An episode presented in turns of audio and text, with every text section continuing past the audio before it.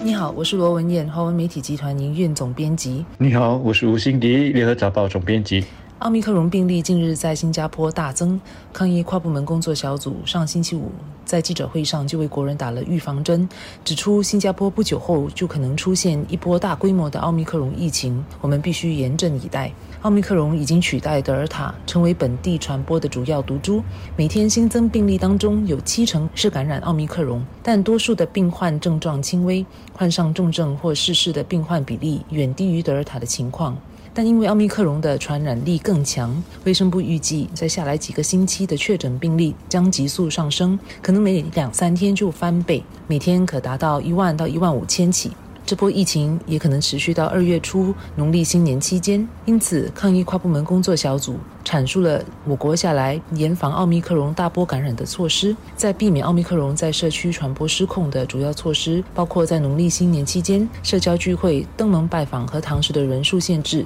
将维持在五个人。从本月二十四号到下个月二十号，所有医院病房和住院护理设施也将禁止探访。对于期待今年能够跟更多家人亲友团聚的国人来说，这个宣布可能会令他们失望。但限制社交人数到目前为止已被证实是很有效，能够防止疫情失控增加的有效措施之一。此外，我们应该更进一步的履行社会责任，包括在拜年前先做个 ART 检测，确保个人没有感染，也不会把病毒传给别人。特别是我们要探访的人当中有年长者或者是未接种疫苗者。就像海啸的警报一样，有时候呢，警报响起，但最终海啸并没有来，或者是它的严重性并没有预警所说的那么严重。但有时候，不幸的海啸不止真的来了，而且造成巨大的破坏。新加坡正在面对奥密克戎这一波的这个疫情的来袭，这个是肯定的。未知的是它的峰值，也就是它的最高点究竟有多高，它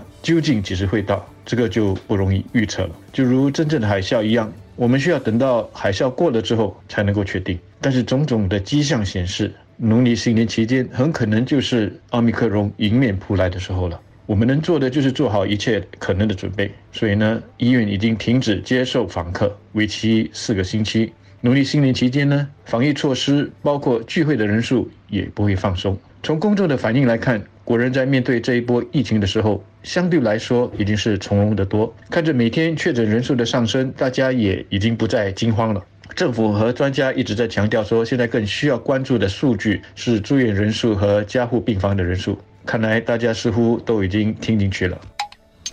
在应对奥密克戎大波感染的这场战役中，抗疫跨部门工作小组也再次强调了接种疫苗的重要性，并且把接种冠病疫苗追加剂的范围扩大到十二岁至十七岁的孩童和青少年。卫生部长王以康指出，美国、智利、以色列等国家已经为这个年龄层施打追加剂，而专家团研究有关数据后认为，追加剂对这个年龄层安全有效，并且可以恢复身体对于奥密克戎的防护力。此外，抗疫跨部门工作小组也特别预请家长为五岁到十一岁的孩童接种疫苗。奥密克戎的传播力更强，已经有更多小孩婴儿感染冠病。从去年十月到今年一月十六号，本地就有一万四千多名十二岁以下的孩童感染冠病。而过去一个星期，感染冠病的十二岁以下的儿童人数就翻倍了。一月十三号有一百二十起，一月二十号则增加到三百一十二起。虽然总体而言，只有百分之零点零三或十万人当中有三十人需要输氧或进入加入病房，但少数感染冠病者恢复后有可能出现后遗症。而初步调查已经显示，疫苗对于孩童是安全的，而接种后出现不良反应的概率还比青少年来得低。因此，在面对传染性更大的奥密克戎，家长事不宜迟，应当尽快未能接种的儿童接种疫苗。即使是儿童患重症的概率比较低，我想家长宁可不会要自己的孩子去冒这个风险。卫生部在上周六的中午发布文告说，我国出现了第一起奥密克戎变种毒株的死亡病例，死者是一名九十二岁的老妇人，她没有接种冠病疫苗，也没有已知的这个病历史，她是在住家被家属传染，在确诊十天之后病逝的。另外呢？美国的疾病控制和预防中心上周五也发布了三项大规模的一个研究报告。这些研究结果呢显示，接种第三剂信使核糖核酸，也就是 mRNA 的这个冠病疫苗，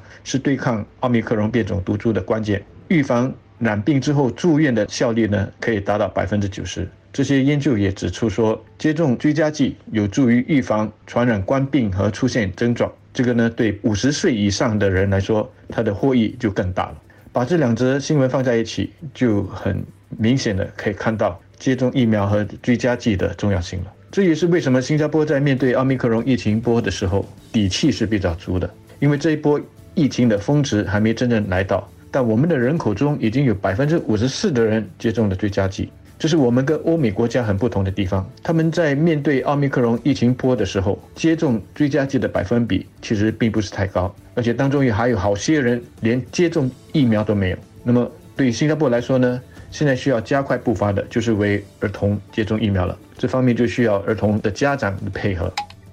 抗疫跨部门工作小组这次明显的是采取了比较谨慎的策略，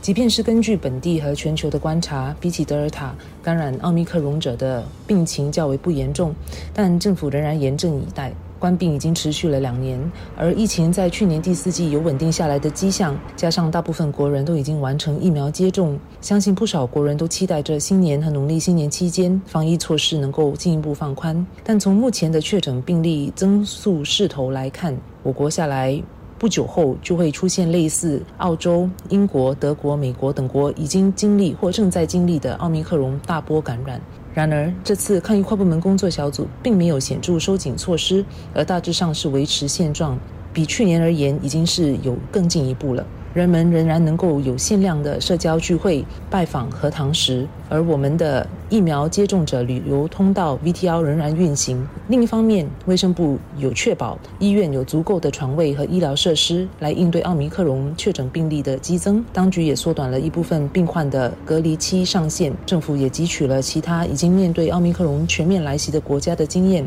提醒商家雇主要预防奥密克戎疫情可能对他们公司运作的影响。并且要制定强有力的业务持续计划，因此我国看来已经是做好很好的准备应对这波疫情了。上次德尔塔疫情来袭，我们是摸着石头过河，但这次的情况不一样了。如王以康所说的，我们要谨慎，但不必恐慌。然而，我们毕竟还未经历奥密克戎可能带来的全面影响，因此目前也还不是放宽措施的时候。我想，如果大家这次都继续履行社会责任，而这一波奥密克戎疫情如果真的不会对我们的医疗系统造成过大的压力，我们现有的安全措施能让我们度过这次的难关的话，我想之后就真有可能进一步再度放宽防疫措施了。王以康部长在记者会上说了一个很生动的比喻，他说，官兵疫情刚爆发的时候，我们对它的了解很少，所以我们很紧张，看到水就怕，不管是看到海水。河水还是游泳池里的水，但是现在我们对它已经有足够的了解了，也有了疫苗的保护了，等于是说我们会游泳了，所以我们靠那水的时候会小心，但已经不会再惊慌了。我们会问这个水有多深，它是来到膝盖还是腰部还是胸部？这应该就是我们面对奥密克戎疫情坡的这个正确的态度。警报的确是已经响起了，那就让我们做足准备，沉着应对。过年的时候，大家肯定是一片喜气洋洋。但我们要确保自己检测不会成阳，所以呢，到长辈家去拜年之前，不妨先在家里做一个快速检测。和亲友聚餐的时候，大家注意一些基本的公共卫生，比方说用公筷公匙。如果大家愿意在大年除夕、初一和初二这三天，每天早上都先做一个快检才出门，那它的效果其实就好像是来一场全民检测一样了。那么大家可以开心又安心的过个年，何乐而不为呢？